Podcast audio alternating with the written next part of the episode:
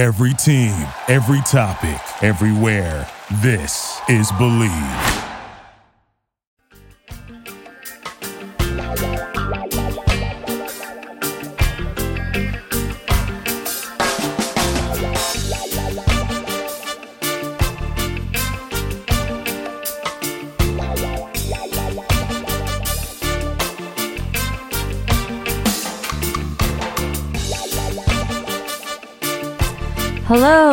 Welcome to the Healthy Herb Podcast, a place of information and inspiration for the home herbalist. I'm Bridget Doherty of the Solidago School of Herbalism, coming to you from a bridged island on the coast of Maine.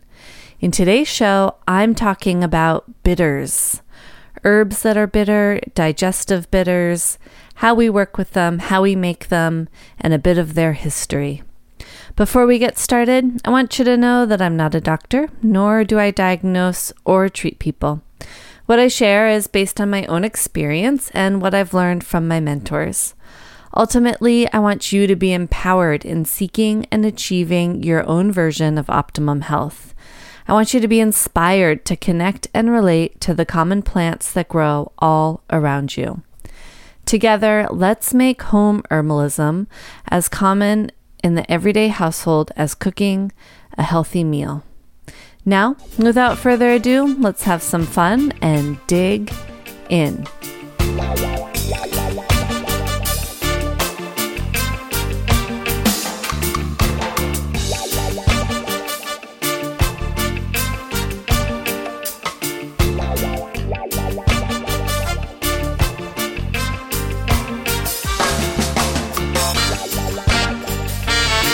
The wheel of the year continues to turn.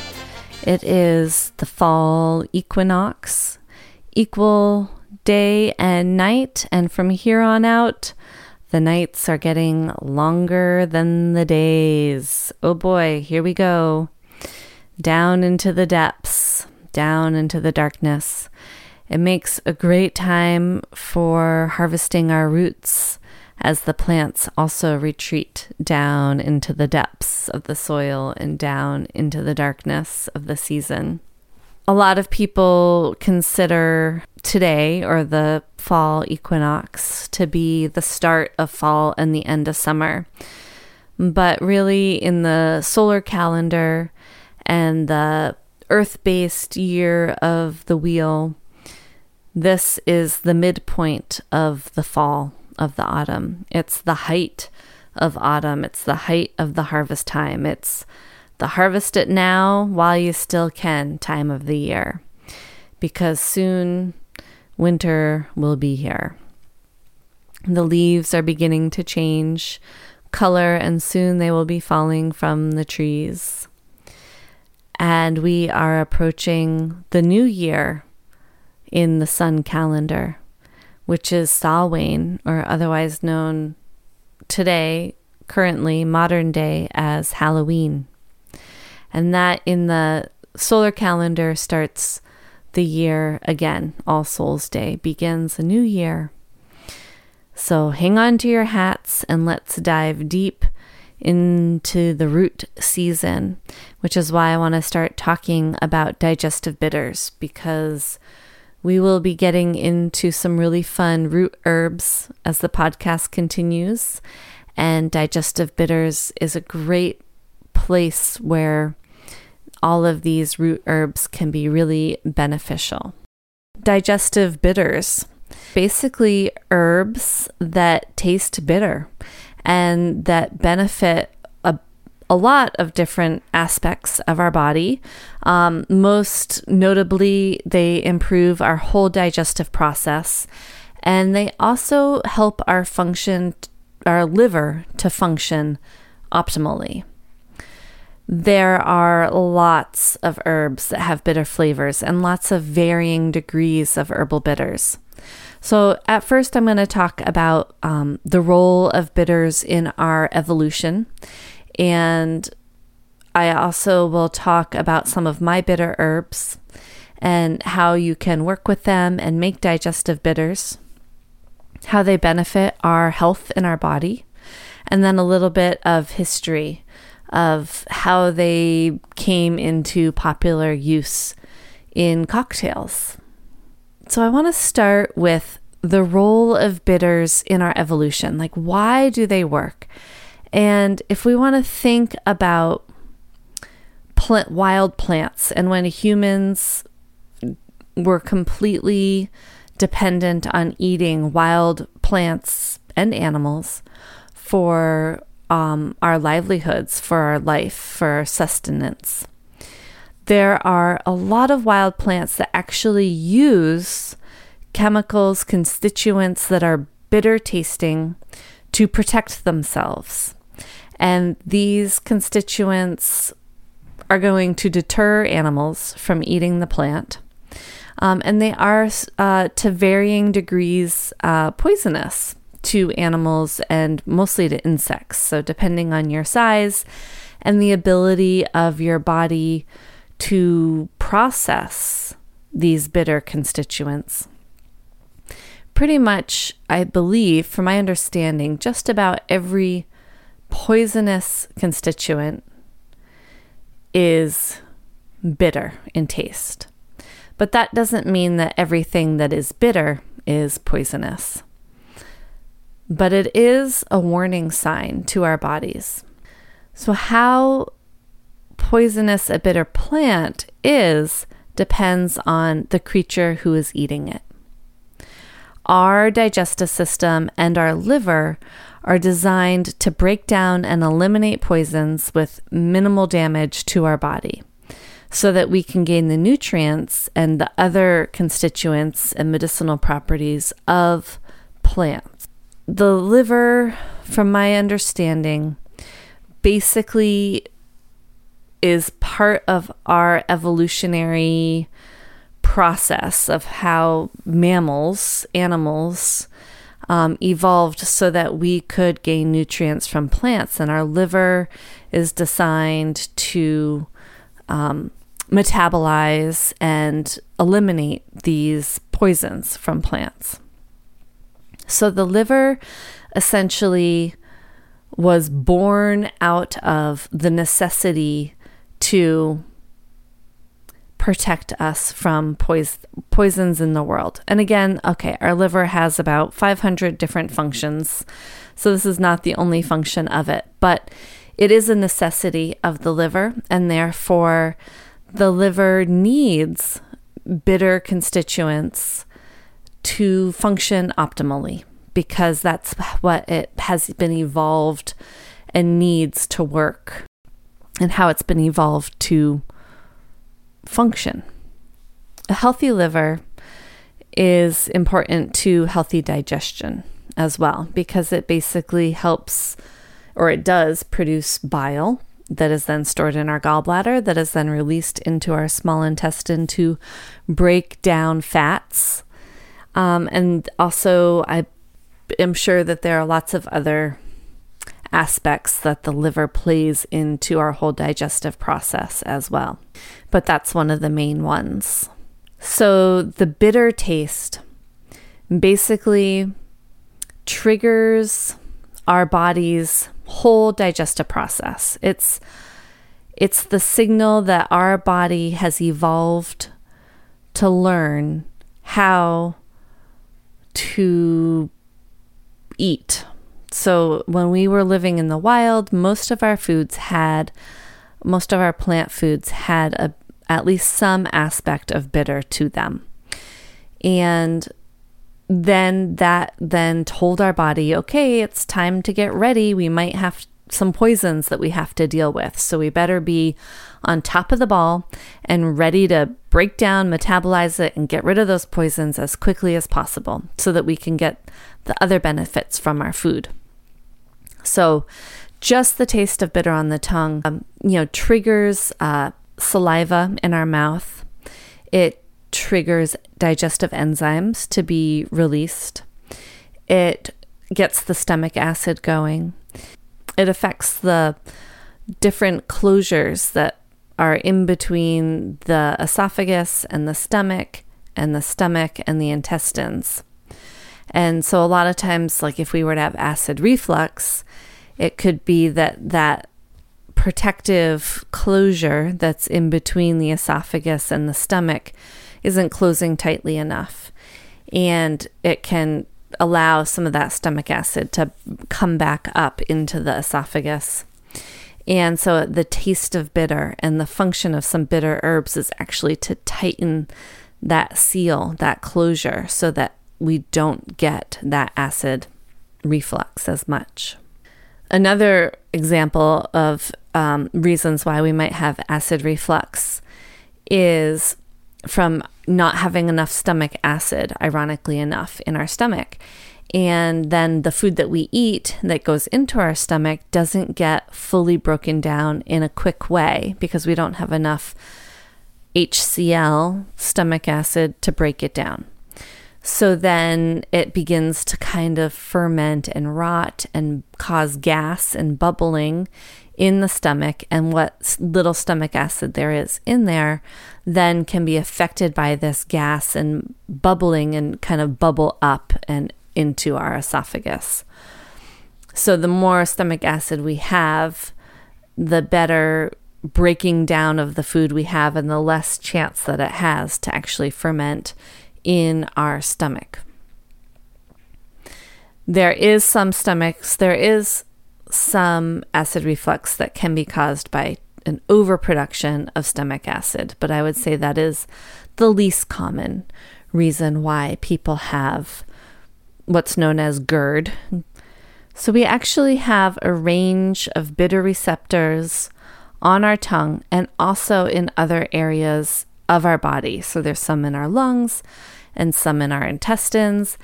And so, this bitter constituents of plants can not only affect our taste buds and how we react to the plant, but those chemicals can then also bind to other receptor sites in other parts of our body and affect those parts of our body as well.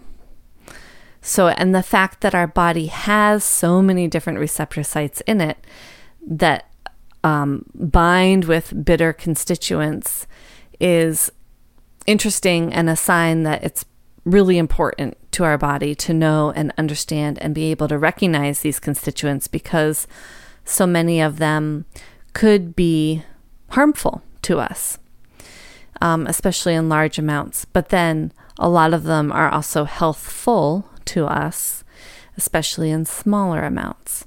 So, bitters are not necessarily need to be taken in large amounts. Like a little bit will do it. Even just the taste of bitter on your tongue, even just like one drop of dandelion root tincture to get that bitter flavor can really have dramatic effects on our health because it's more of what it how the response that it triggers our body to have than actually like an onslaught of chemistry into our body. And we know, you know, I, I am going to be using the term poison pretty loosely in the discussion today. And I do so in a lot of herbal discussions because I think when we think of poison, we think, okay, it's like something that's going to kill you. But as we know, like, not all poisons kill you. And a lot of poisons can actually have a medicinal effect on the body. And in fact, when we start talking about pharmaceuticals, every pharmaceutical drug is a poison. They have to, before they are allowed to be put on the market, they have to prove what their LD50 is. And that stands for lethal dose at 50% of the population whether it's a population of mice and then they extract it out to what it would be for humans. But you have to, f- they have to find where that point, like how much of this drug or pharmaceutical or chemical constituent would one have to consume before it has a 50% chance of dying from it. So, and that's how they find the healthy and safe doses of drugs. So it's a lot of the medicinal plants and not nourishing plants as much, not the food like plants, not the plants that we have as nourishing herbal infusions, but the more serious medicinal plants that are going to be having more drastic effects on our body are going to tend to be uh, slightly more poisonous. And those are the plants that you take in very small doses. I guess an example of that would be poke root, where you're taking it in single drop doses to start and then finding your happy dose, but it's going to be a very small dose because in really large amounts, um, it can really cause damage to your body. However, nettle, chickweed, you know, plants that are very food like and they aren't necessarily bitter in taste either, um, are going to not be considered poisonous, at least internally. I mean, I guess nettle could be considered poisonous externally if it causes that sting reaction. So, our digestion is awakened to its full potential with the bitter taste because it is put on alert and it's it's being told that now you have to really be ready to digest and be ready to protect the body just in case if we ate something that we shouldn't have eaten. We are able to connect with our ancestral diets through bitter foods and also connect with how our body is meant to function based on how we have evolved, based on the food that we have eaten for thousands and thousands of years, all up until the past very short amount of time since the agricultural revolution. Since then, we have really changed our diet into very sweet and starchy foods and very mild tasting foods. So, as we have continued to hybridize and cultivate our food, the food has gotten sweeter and starchier. Processing food, processed food, also makes it a lot more sweet and also devoid of minerals and other phytonutrients. Throughout this podcast, I've talked a lot about alterative herbs. And from my understanding of the word alterative, it basically means that we alter our body toward a better functioning and better health with herbs that improve our digestion, our liver functions, our metabolism, and our um, often our lymph functions. And a lot of alterative herbs have a bitter constituent to them.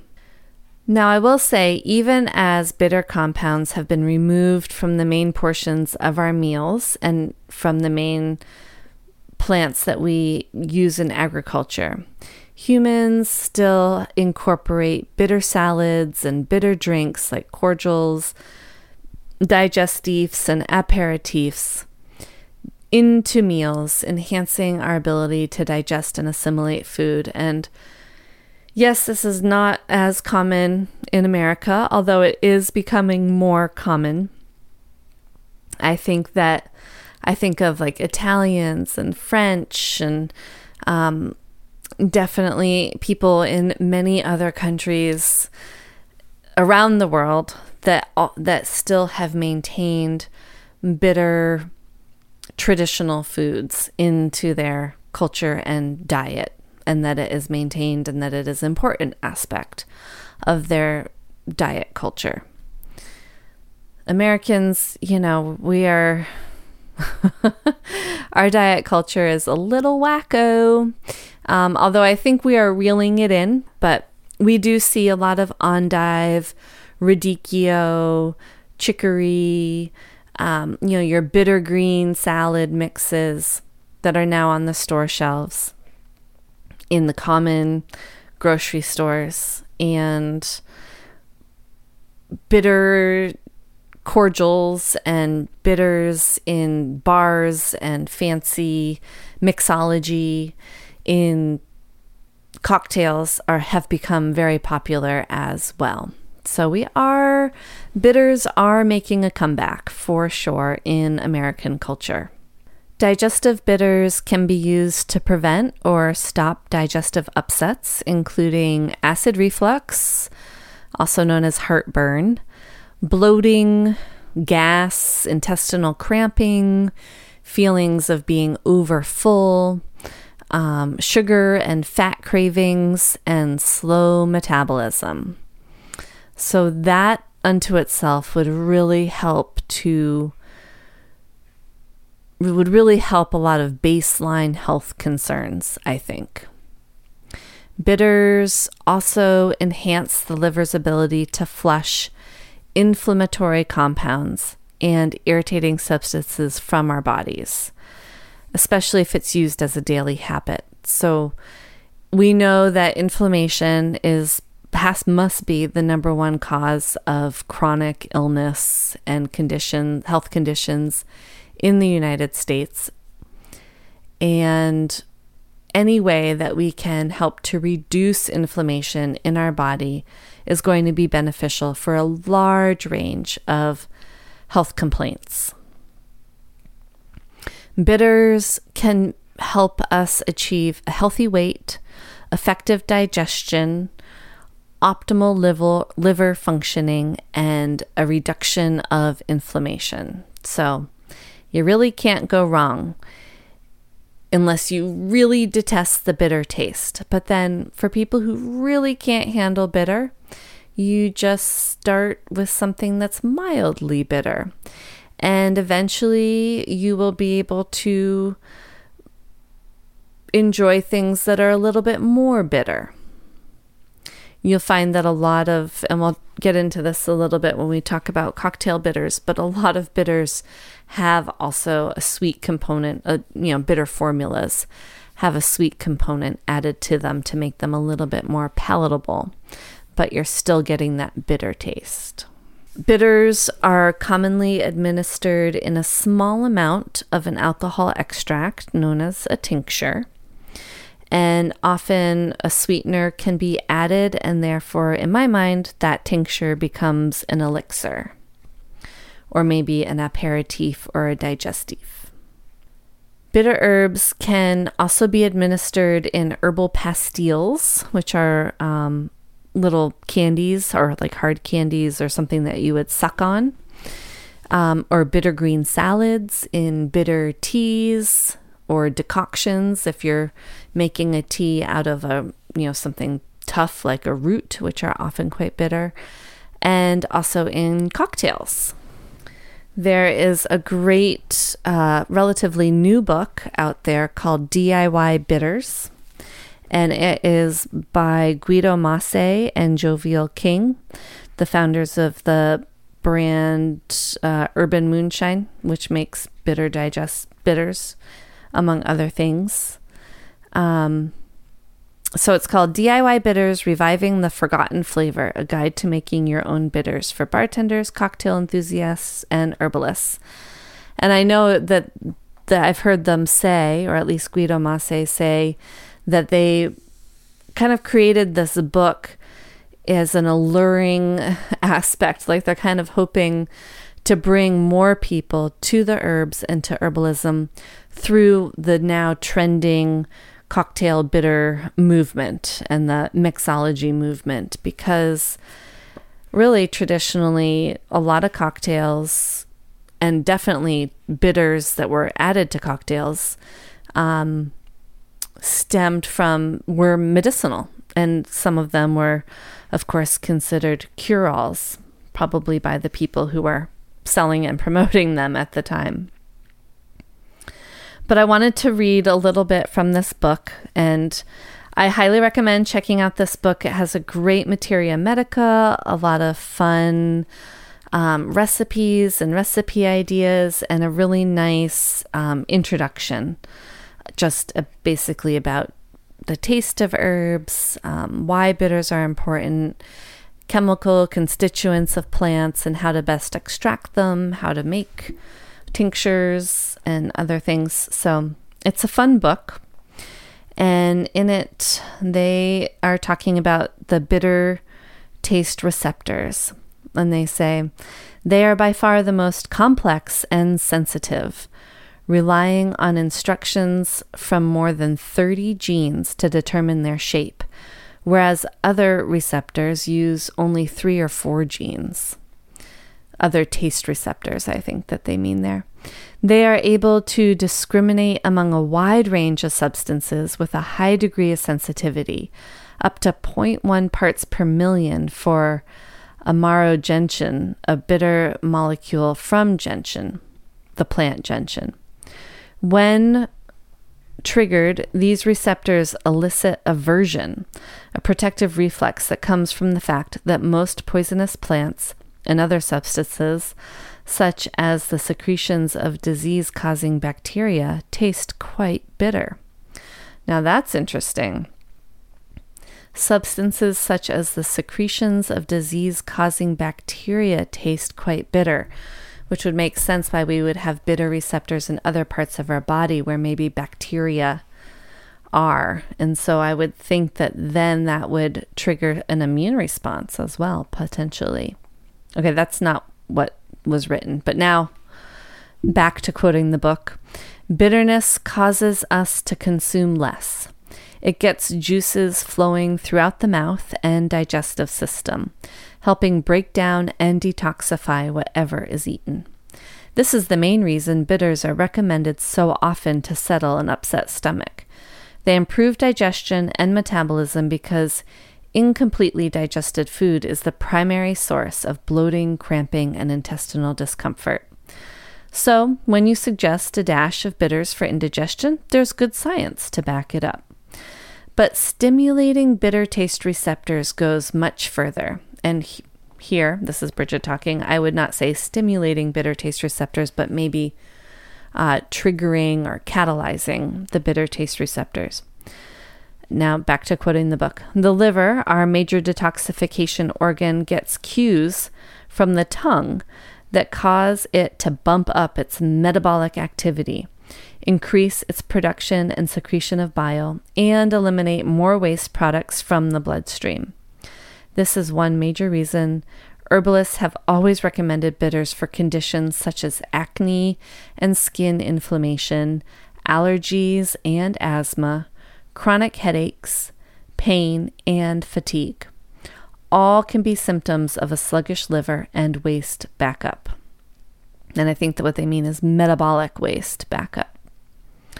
Stimulating our bitter taste receptors on a daily basis keeps everything humming along helps regulate appetite, and balances the high availability of sweet, salty, fatty, and umami tastes. So, if that hasn't convinced you to get into bitters, I don't know what will. But now I'd like to talk a bit about herbs that are great to make digestive bitters with. Now, I will say that and maybe you know me by now that I'm not necessarily big into herbal blends. I personally really like to work with herbs as simples, especially as I'm first getting to know them. But I do enjoy a blended tea for fun every once in a while, maybe not necessarily for medicine because I really want to work with individual herbs maybe all in one day, I'll work with individual herbs, but I really just like that intimacy of working with one herb at a time. And the familiar familiarity that forms and the ability then to pass on the information helping to keep herbal medicine as people's medicine where we can really share more useful information with each other as we really get to know one herb at a time and how it is affecting our body. However, I will say that like digestive bitters is a place that it can be fun to play around with, just as like recipes for food um, are fun to play around with. Like, I don't always only just want to eat plain carrots. Um, I kind of like to mix up my food a little bit. So it is nice to play around with bitter formulas and then adding them to different um, cocktails is fun too, or to give them as gifts or just as a fun thing. It's also really fun to make a variety of simple tinctures, which is one herb at a time, that you would then be able to blend into a bitters blend. So you would have individual tinctures that you've made and then you can work with individually. And then if you want to play around or make yourself a cocktail or a mocktail or a before or after dinner treat or a beverage, then you can blend them for fun and flavor. We'll get into the herbs for making some of the best bitter blends in just a moment. Stick with me, and I'll be right back.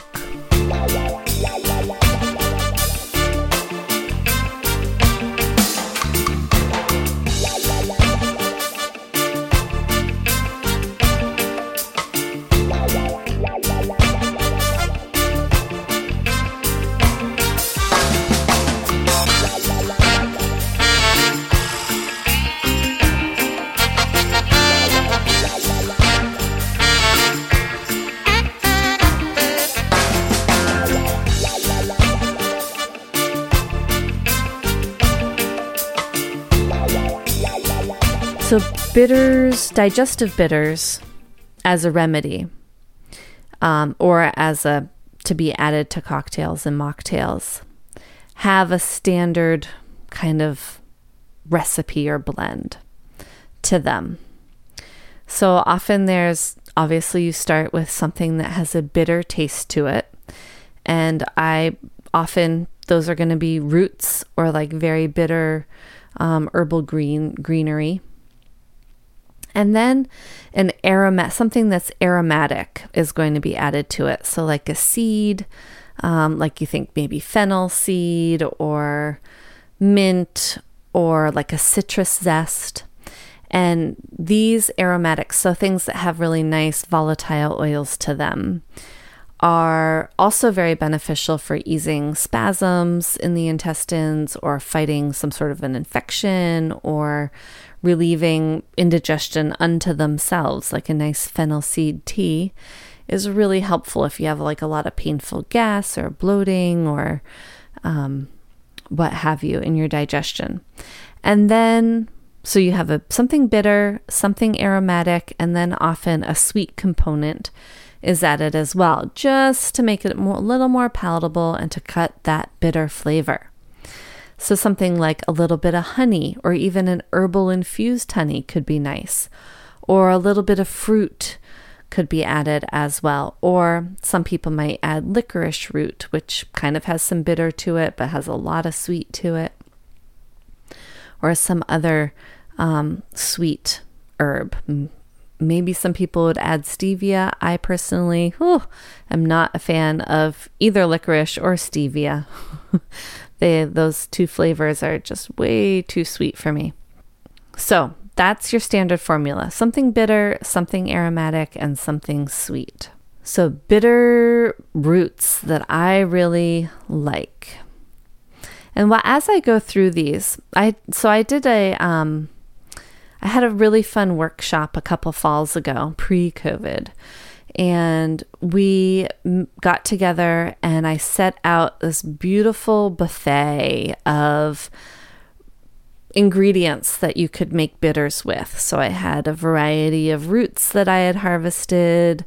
I had a variety of aromatic seeds. I had a variety of fruits and citruses. Um, I had some berries, you know, just things that, and fall is a great time to do it because there's a lot. It's a good time to harvest roots. It's a good time to harvest bitter greens. It's a good time to harvest um, berries. It's just, it's kind of like a cornucopia of wild foods that make great bitter digestives. And then, you know, if you make them in the fall, then they could be ready for the holiday season to give as gifts.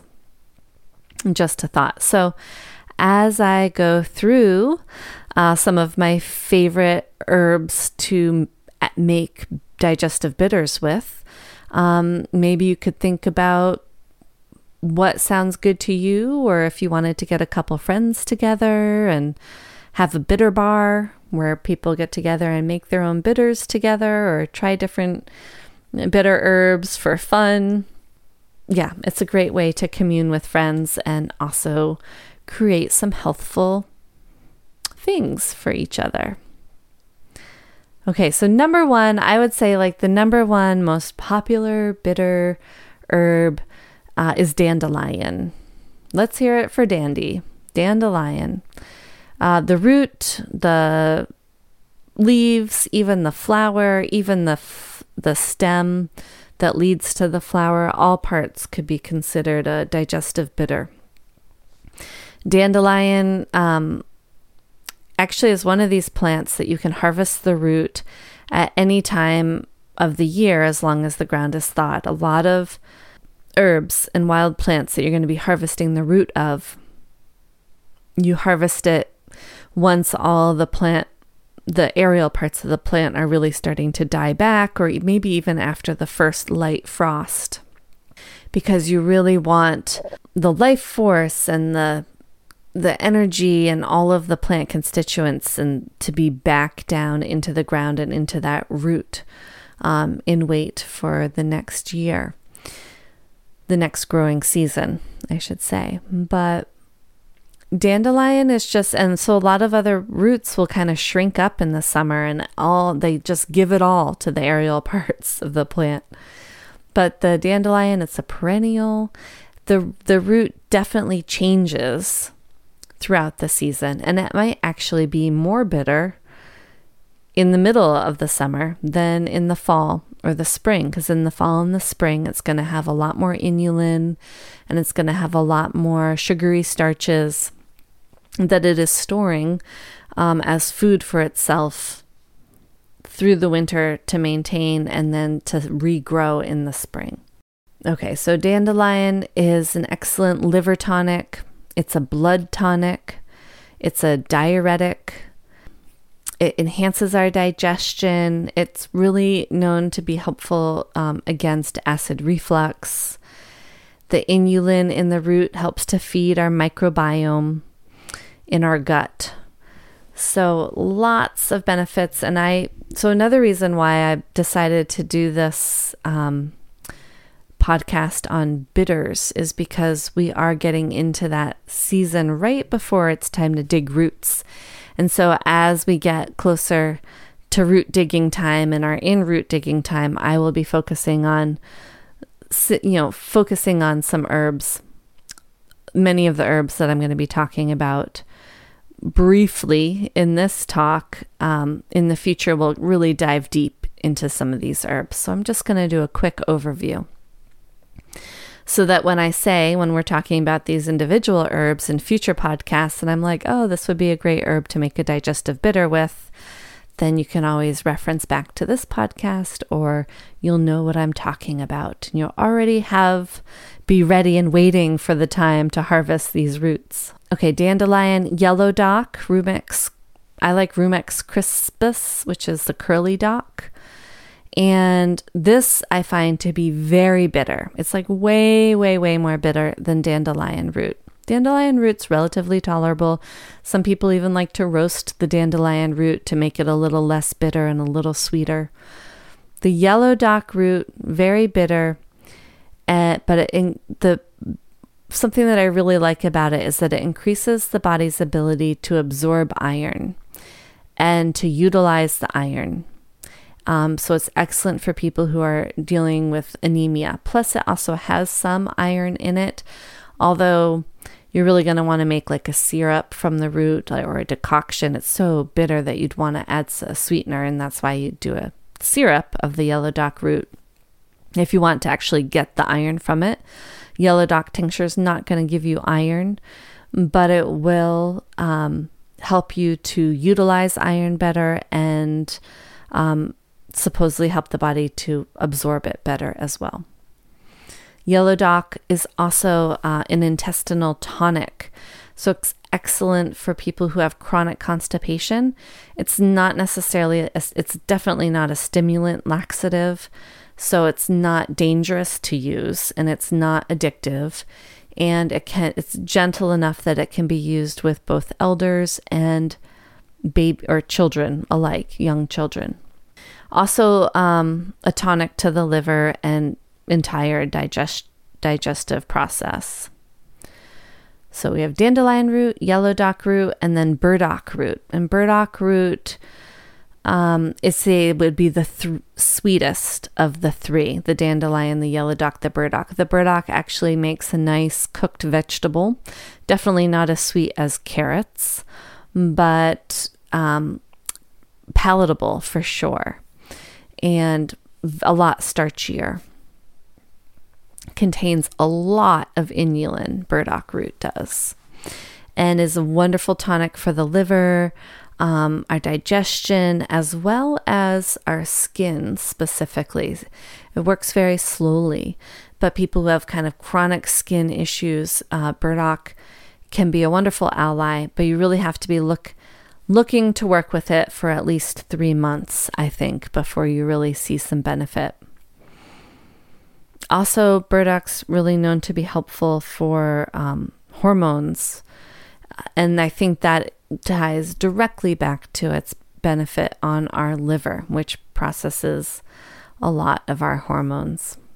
Elecampane, um, which check back on a past episode, I highlighted elecampane when it was in bloom. Elecampane is a warming bitter. So it's very wonderful at easing gas and cramping. Not only that, but it, in the intestines, but not only that, but it fights lung infections and also contains quite a bit of inulin to it. Has a very, very unique and interesting flavor to it as well, to say the least. um, and it's just a wonderful plant, definitely one of my favorites. And one elecampane elecampane plant produces a large amount of roots because it's such a large plant and especially if you wait until it gets older. And then you can you all you have to do is harvest just an offshoot of the roots and you'll have plenty and you can just you don't have to kill the whole plant to harvest the root. Same with uh, all those dandelion yellow dock burdock they all have tap roots. And if you leave a part of the root even if it's accidentally in the ground while you're harvesting, it will regrow a whole nother plant, much to the bane of many uh, homeowners who want immaculate yards and grassy lawns. Because as we know, dandelions, you know, you weed them out of your garden and they'll just pop right back literally within a couple days if you don't get that whole root out. Ginger uh, maybe not necessarily super bitter, but a really nice addition to a bitter formula or a bitter blend, um, a bitter recipe. It's very, very warming, quite spicy. I think it has a bit of sweetness to it. And it's beneficial for digestion, especially if there's some nausea. Um, it's very antispasmodic and can increase circulation and kind of bring more blood flow to digestion as well. Barberry. And so this is a plant where all parts of the plant are very bitter. The root can be harvested, and this is actually a quite invasive uh, plant, non native plant. I believe it's actually from Japan um, Japanese barberry is what I know it as anyway. So maybe it's from other places too. But it was um, popular as a landscape plant, even though it has a lot of sharp thorns, hence the name barberry, has barbs on it. But it's beautiful um, foliage wise, little tiny leaves you can get dark red varieties or there's green varieties, but they turn a beautiful fall foliage, nice deep red, and they have little sweet, well, they aren't, the berries aren't sweet to taste, but they're sweet, like delicate, beautiful little berries that the birds like. They are edible. You can chew them. They kind of have a seed on them, but they are fun to kind of um, grind up with a mortar and pestle and add the berries to your bitter blend. You can add the barberry stems and also the root. It has uh, berberine in it. It's a berberis genus, and which is similar to it could be used instead of golden seal. Basically, it's a way more sustainable plant um, to work with as an antimicrobial, similar to golden seal, and like a something that would relieve some diarrhea because it's so tannic um, and astringent. And it has this bright yellow, bright, bright yellow inner stem and inner root as well, which is pretty cool. So very bitter though. Okay, so then we can move on to our bitter flowers. And some bitter flowers, actually, chamomile is considered a bitter flower. And you really get that sense if you steep your chamomile tea bag a little too long, or if you are using bulk chamomile and you put a little too much in your teapot and let it steep for more than 10 minutes, and it really can develop a kind of a bitter undertone. Chamomile is a mild sedative, also antispasmodic, um, which is great for cramping or gas in the intestines. And it just kind of relaxes and calms uh, overactive, like stomach, and is very gentle. Can be useful for children and the elders as well. And it's super common. Like you could probably go into any grocery store, almost any grocery store in the country, and find some chamomile tea, or any restaurant for that matter. They're going to have chamomile tea bags, mint tea bags, and black tea, right? And probably like a Red Zinger or an orange spice or something, which is interesting because you get the orange spice. So you have your citrus and your aromatic spices. But they're missing the bitter they're missing the bitter aspect there.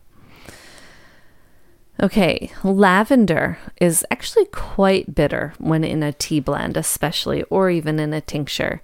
Lavender, you know, it's in herbes de Provence, like a, a really popular French herbal cooking blend.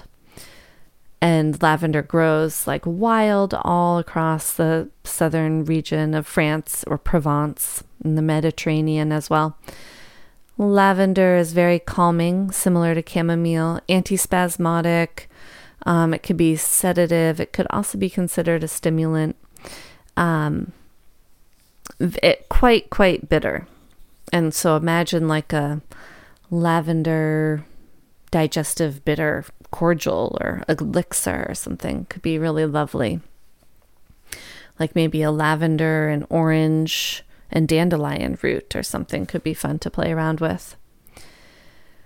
So, those are some ideas of a couple bitter flowers. Not a lot of bitter flowers out there, but those two definitely qualify and are easy to find and would be great on your digestive bitter bar uh, buffet that you have with your friends. Okay, aromatic seeds that would be really nice to add to your bitters blend would be fennel, coriander, anise, celery seed, parsley seed, carrot seed, even wild carrot seed, which you could harvest right now as long as you properly identify, otherwise known as Queen Anne's lace, uh, cardamom.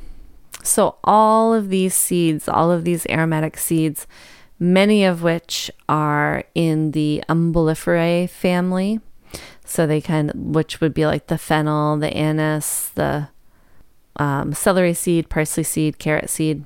You could even add star anise to this, although I don't think that that is an um, umbel flower. I'm not sure. It does not grow around me, that's for sure. But all of these aromatic seeds are antispasmodic. They help to move gas and relieve bloating.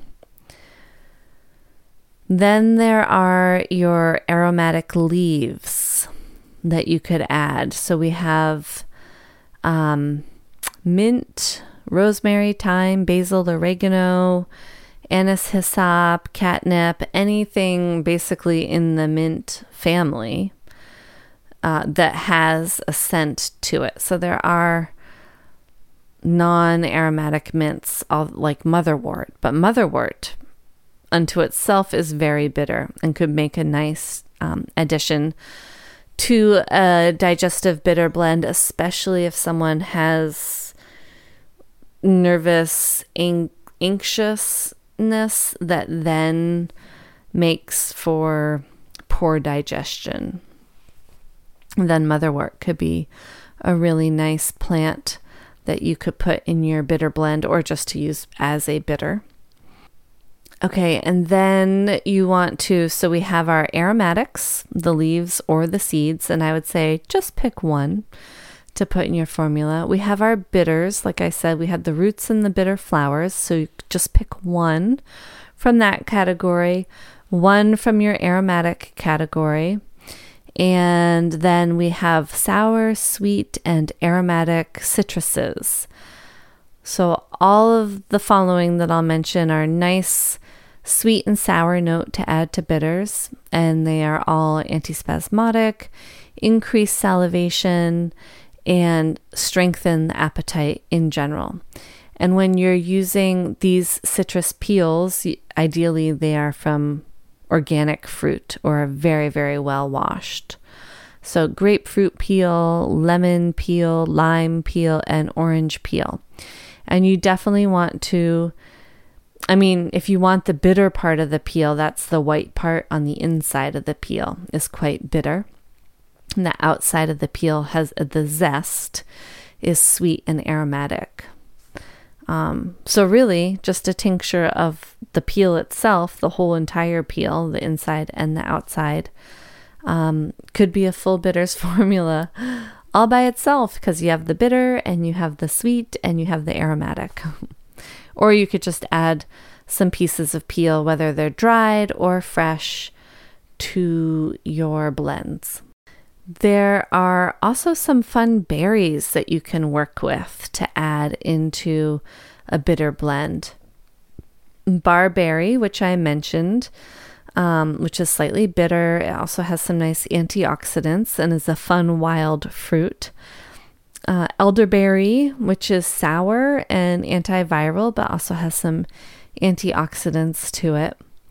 You can find goji berry at your local health food store, probably, which is antioxidant and adaptogenic. Or maybe even like acai berry, some of these like super fruits that maybe you have dried berries of that you can get at your local health food store. Juniper berry is a fun one um, that you can harvest from the wild right now. And the juniper berries are interesting berries because they take two years to ripen. So the first year, the juniper berry is just green. And then the second year, it turns blue. And you want to wait till for the second year for the blueberries, but often on one and this I see mostly on the low creeping juniper, wild juniper bushes around here on the coast of Maine. There will be both the green first year berries and the blue second year berries on the bushes.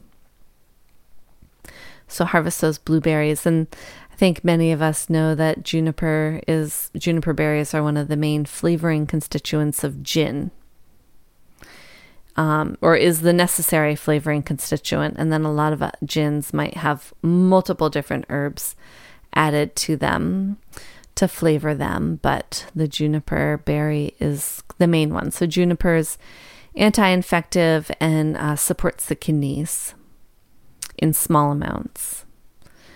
Um, and then there's pomegranate seeds, which is a fun um, fruit that I think is also a nice, like late fall fruit that you can find in your grocery stores.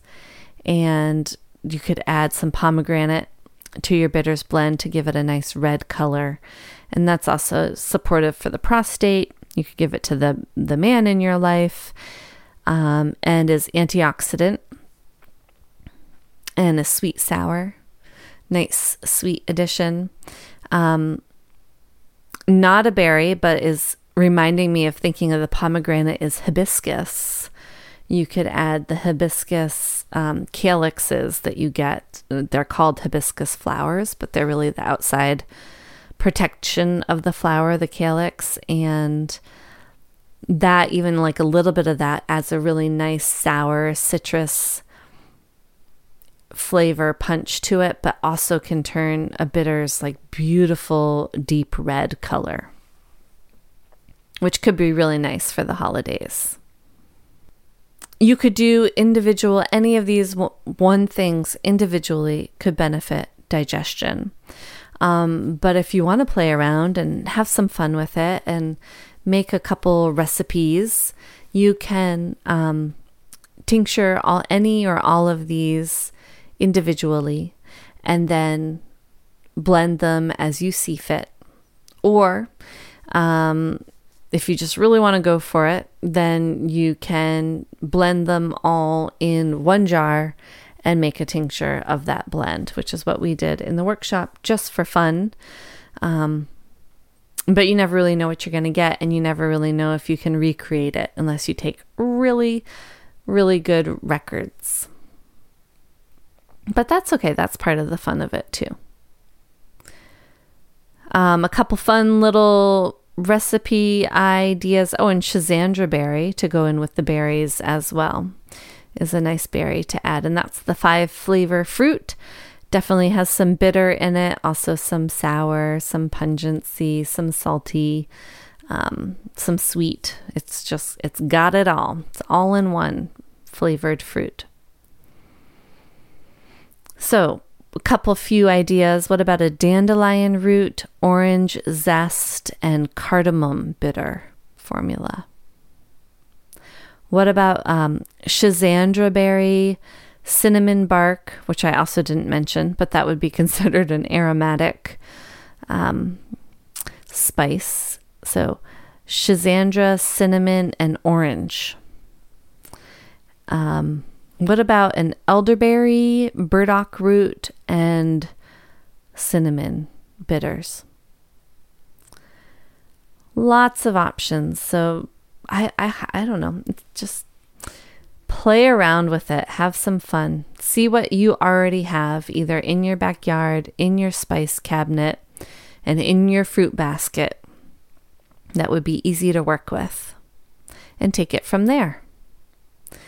Now, th- you know, you might find some books on bitters that have some really complicated methods on how to make bitters. Like you have to take your fruit, your um, aromatic seeds and make a decoction with them and then take them all and put them in the really high proof alcohol and I don't even know. There's some really complicated ways to make digestive bitters out there, but I honestly think the easiest way is just to make a tincture.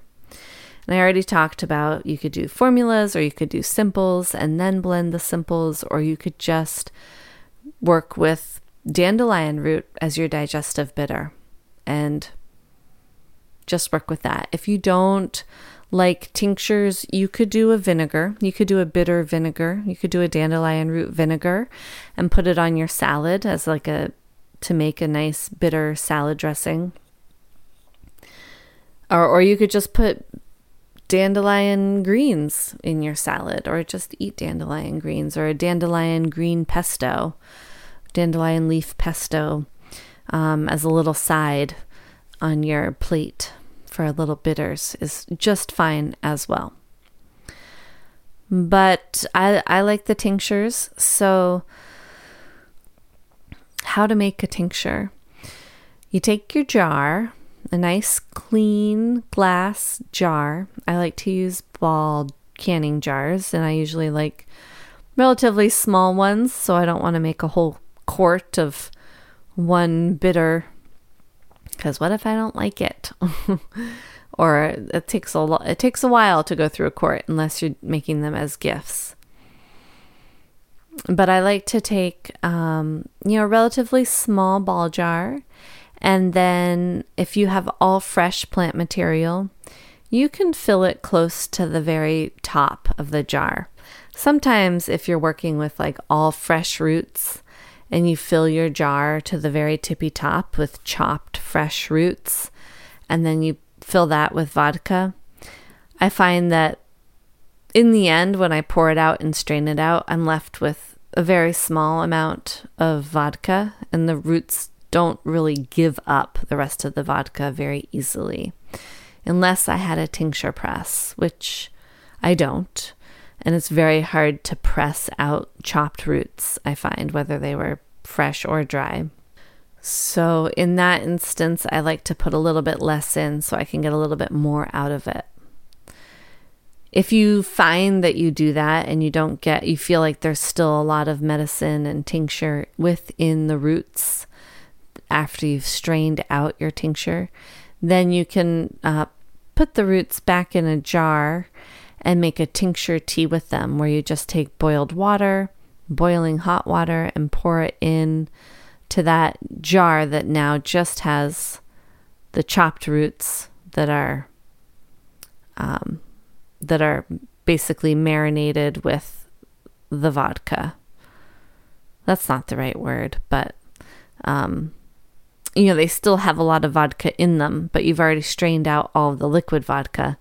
You make a tincture tea, you pour the hot water over the roots, and the hot water will help to draw out that vodka from within the roots. And it will still last a while because there's going to be quite a large percentage of alcohol in your tincture tea, but it's not going to, definitely not going to last anywhere as long as a tincture does. So you can have it on your counter and sip on it and work with your bitter tincture tea so nothing goes to waste after you strained out your tincture.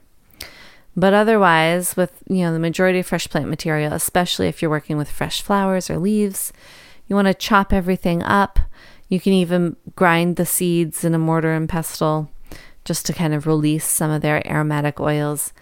Fill the jar and then fill the jar again with 100 proof vodka, which is 50% alcohol and 50% water, and is a, an alcohol that will take on a lot of flavor from the plants because it doesn't already have a lot of flavor, and is one of the easiest, if not the easiest, alcohol for our liver and body to process and eliminate. So, you, and then, so we've filled the jar with our fresh plant material, and then we filled it again so that all the plant material is covered with our 100 proof vodka. And then we're going to put a tight lid on it, and we're going to let it sit for six weeks or longer. And then we'll either pour it off as needed or we'll strain it all out and then make a tincture tea with what's left with the it's called the mast, which is left at the plant material that's left after you've strained it and squeezed it. And then the menstruum would be the liquid, the the tincture or the vodka. So you can make a tincture tea with your mast and use that first and then work with your tincture. So the first mention of a cocktail came in the early 1800s, and it was considered to be a blend of four ingredients liquor of some sort, sugar, water, and bitters. So, bitters, when the word and the term and the concept of cocktail came into being, from my understanding anyway, and the little research that I did in the early 1800s, they all included bitters. And at that point, bitters were considered medicinal. So today, bitters are used in a variety of cocktails, especially cocktails that are sweet and tangy to add balance to the drink, to the flavor of the drink, and complexity to the flavor. So during Prohibition in the 20s, many bitters in the 1920s, which was now 100 years ago, uh, many bitter companies closed their doors, and it seemed as if that ingredient, the bitters, the concept, was nearly lost forever. As the craft cocktail market has now grown, bitters have made a big comeback. So the Renaissance physician and alchemist Paracelsus is generally considered to have created the first bitters. So he pioneered the use of chemicals and, and minerals in medicine, and Paracelsus was thought to be uh, radical for his time. He is considered to be the founder of toxicology, and he had great success in treating his patients with his botanical uh, slash alcohol concoctions. Many people followed Paracelsus um, concocting bitters after he did, um, and they were known for the medicinal purposes and and were maybe considered elixirs or cure-alls. And at this point, the elixirs were sold in tiny hand blown bottles with labels that expounded the many maladies that the bitter liquid found within could cure. It's funny, it almost reminds me of in the Echinacea podcast episode when we were talking about the patented medicines in the early um, turn of the century here in the United States and people, the snake oils, the things that people were, the herbal remedies and other remedies that people were selling as cure alls.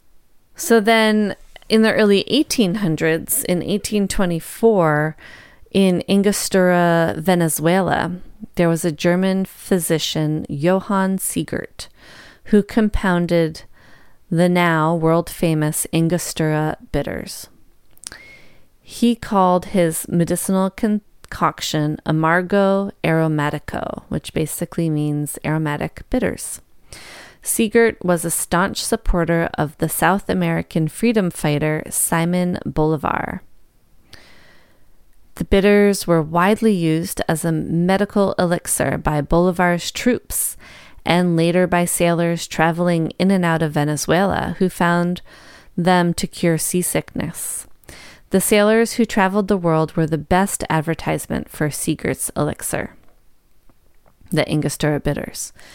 By 1850, so a little close to 30 years later, Siegert formed the House of Angostura, a company that began distributing the bitters throughout the world.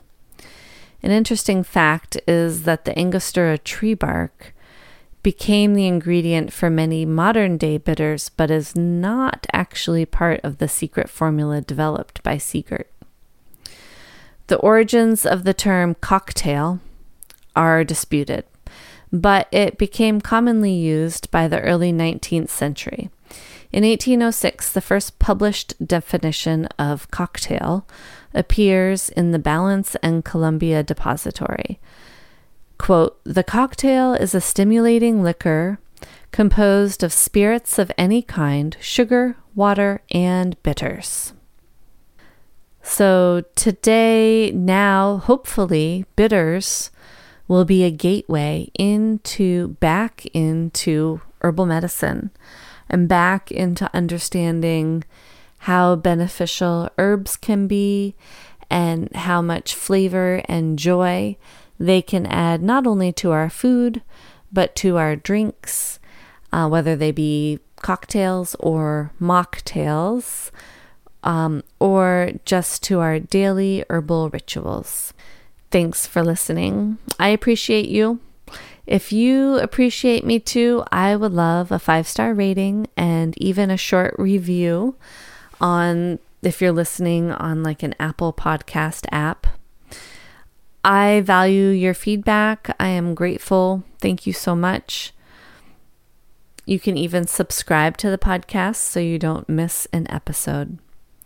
You can find me with the tag Solidago Herb School on Instagram, Facebook, uh, my website, where you can sign up for an informational and inspirational newsletter, which I will be getting back to sending out very soon now that the gardens are winding down and the weather is cooling down and the days are getting shorter. Thanks so much for listening. I'm Bridget Doherty. Until next week, be well, let intuition guide you, and have fun with herbs.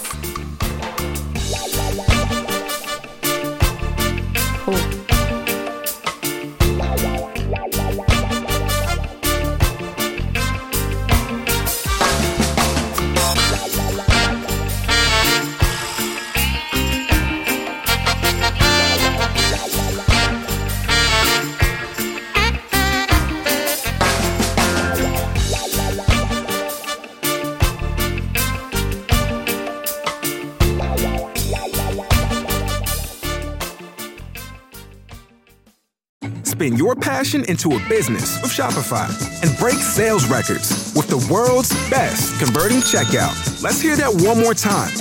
The world's best converting checkout. Shopify's legendary checkout makes it easier for customers to shop on your website, across social media, and everywhere in between.